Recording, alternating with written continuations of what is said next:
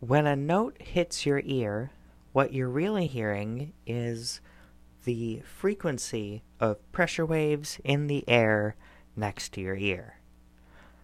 When you hear two or more notes, your brain does a bit of quick math to calculate the differences between these frequencies, and if it's easy to do so, you end up liking the sound. It sounds good.